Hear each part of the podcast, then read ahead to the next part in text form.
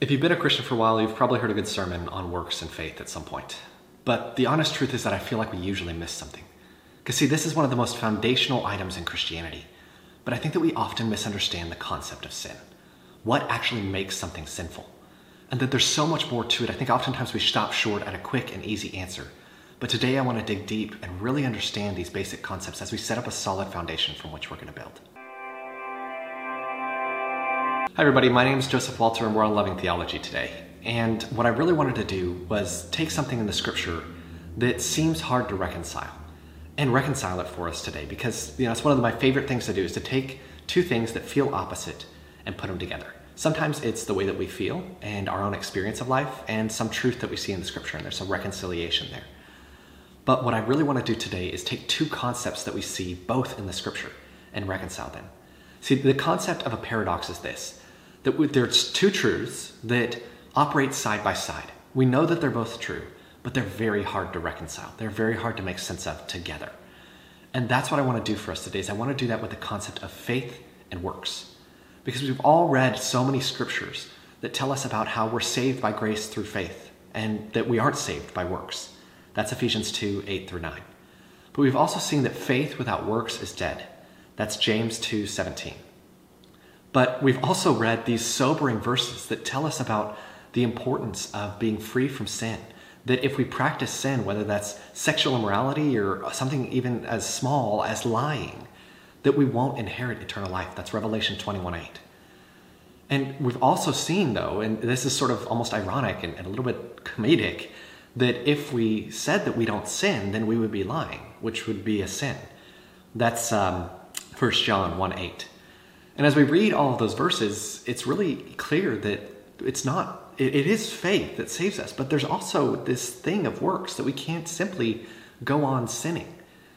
And that faith is salvation, but that works are still evidence of that salvation.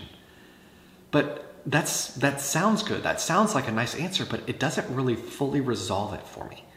And that's what I want to do is I want to take us past quick answers to these questions because I think that really at the root of this is that we don't fully understand the concept of sin. We don't fully know what's, what makes something sinful.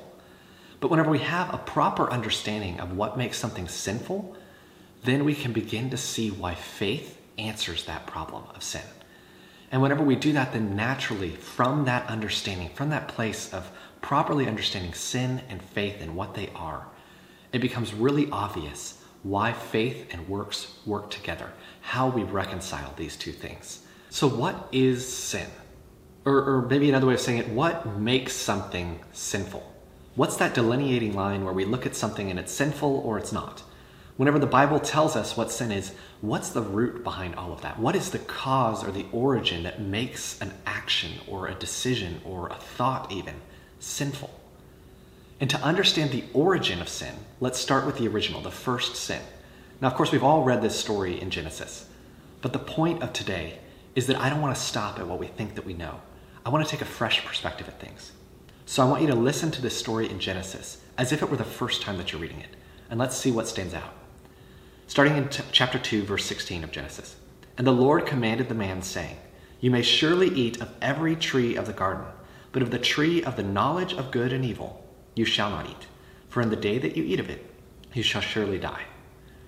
Okay, so the first thing that stands out to me is the name of the tree. If, if you will, it, it surprises me. What I would expect if I was reading this story of the account of the first sin, I would expect this tree to be called the, the tree of evil, or at least the tree of sin, something like that. But no, it's called the tree of the knowledge of good and evil. But wait a minute isn't that kind of a good thing? I mean, to know the difference between good and evil, to know right from wrong. I mean, that's what we're trying to teach our kids, right? Is to teach them the difference between right and wrong and help them to choose what's right. Isn't that the whole point of Christianity? Well, it, it can't be because the origin or the problem that Christianity is solving is explained here in Genesis as the knowledge of good and evil. And in fact, I think this is what makes Christianity so different from almost every other world religion and philosophy. Because every other world religion and philosophy is about attaining this goal of understanding what is good and what's evil. It's about knowing what makes something good and evil. But Christianity says that that pursuit is actually what's sin. That pursuing the knowledge of good and evil is actually what is sinful. And that should surprise us, probably, because there, that means that there's something so much more to this story. That it's not simply evil that's sinful, it's the knowledge of good and evil. But why is that sinful? I think that it's best explained by what the serpent says in chapter 3 of Genesis. Starting in verse 4, he says this But the serpent said to the woman, You will not surely die. For God knows that when you eat of it, your eyes will be opened, and you will be like God, knowing good and evil. And you see, it was right after this that Eve succumbed to the temptation. And whenever the verse explains why she gave into the temptation, here's what it says it says that she saw that the tree was desired to make one wise. You see, up until now, God had defined good and evil for them. They didn't look to themselves to figure out what was right and wrong. They simply let God direct them and tell them what was good and what was evil. And that was what she was looking for, though, is she was looking for this wisdom, so to speak, to know the difference between good and evil. But here's the thing is that that was God's role. That was part of what made God God, is that he had the authority, he had the wisdom to know the difference between what was good and what was evil, what brought life and what brought death.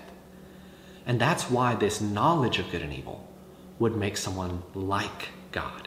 See, choosing the knowledge of good and evil meant rejecting God's definition of good and evil. And more fundamentally than that, it meant rejecting God as God and choosing instead to become like God ourselves. You see, every time that we choose for ourselves what's good and what's evil, what's good for us and what will bring harm to us, we're repeating that original sin. And maybe I think more to the point, every single time that we sin, we do this. Every time that we sin, we look at something that God says would bring us death. And we repeat the words of the serpent. We say, We will not surely die.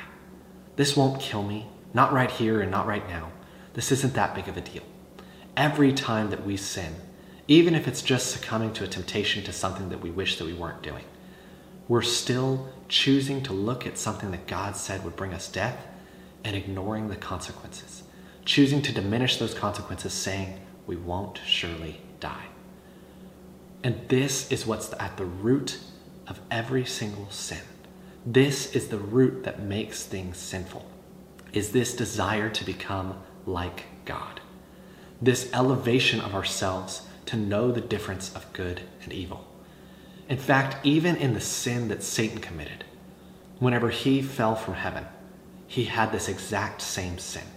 The same temptation that he was peddling in Genesis is the same temptation that he succumbed to whenever it recounts his story in Isaiah. In Isaiah 14, it talks about Satan's fall, and it says this You said in your heart, I will ascend to heaven, and above the stars of God, I will set my throne on high. I will make myself like the Most High. Now that we have this proper understanding of sin, we can apply it to understand why faith is the answer to sin. You see, because sin is choosing not to trust God's definition of good and evil. But faith, on the other hand, is defined as this faith is defined as complete trust or confidence in someone or something. So when we put our faith in God, we are putting our we are choosing to trust him fully. And whenever we trust him and trust his definition of good and evil, then we're choosing that definition over our own. And in that way, faith is the answer to sin because we aren't choosing for ourselves the knowledge of good and evil. We're choosing instead to trust him with what is good and what is evil. You see, we aren't called to choose between good and evil. In fact, that's the point of every other world religion and every other philosophy is to choose good over evil, to choose what's right. But Christianity is different. Christianity is not about choosing good rather than evil. It's about choosing to trust God rather than trusting ourselves. It's about surrendering our decision, our morality to Him, letting Him decide what's good and evil. See, whenever we become a Christian, it's not that we decide to do good with the rest of our lives. It's that we decide to trust Him with the rest of our lives. It's about surrender. And here's the thing is that this is because of this, faith and works are no longer two opposing concepts that need to be balanced. They become two strands of our DNA that identify us as Christians. See, whenever we trust God and we trust His leading in what is good and what's evil. And we trust and follow that, not because we necessarily always understand it, not because we think that we know that it's right. We don't limit God's direction to our understanding of good and evil. We trust Him to define that for us and follow His leading wherever He tells us to go. And as a result, because He is good, He leads us to do good. Whenever we trust God with our lives, then He does good throughout our life as we follow that leading. We don't decide for ourselves, yes, that looks loving, let's do that. We look to His definition in the scriptures and in prayer as He leads us. And as a result, James describes it this way He says, I will show you my faith by my works. That's James 2, verse 18. And this is why it says that the righteous shall live by faith in Romans 1:17. Because we don't know what's good and evil, and we will always get it wrong. But if we trust his leading, even whenever that leading goes contrary to our own feelings, our own opinions, or to what other people say, but subject ourselves instead to what he says is good and evil, then we can trust in that.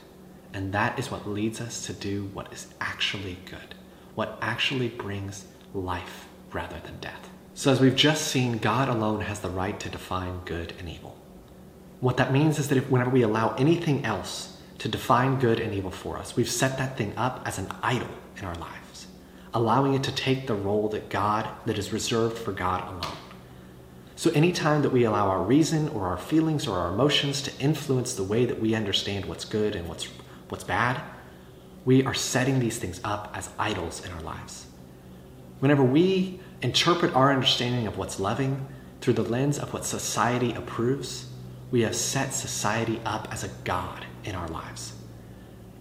And see, this is the thing is that this is so easy for all of us to do. We all struggle to do these things.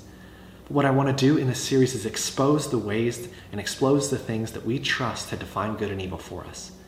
And also work through the struggle of putting God back in that place where we trust Him with our definition of good and evil. But here's what I want to start with next time is why this is so exciting. Because I think oftentimes we misunderstand the meaning of the word good. That good isn't about following rules, it's about finding joy. There is so much joy in what is good, and there is so much pain in what is evil. That is why those terms are used good and evil in the scriptures. So we're going to explore that together next time. Be sure to subscribe and hit the bell because you don't want to miss it as we walk through this journey together. And also, I'll put links for other posts below and other videos in the description that you might find helpful or that you might like to see that are sort of related to the topics that we've discussed here. I really appreciate you spending time with us today, and I hope that this was helpful to you. Thank you.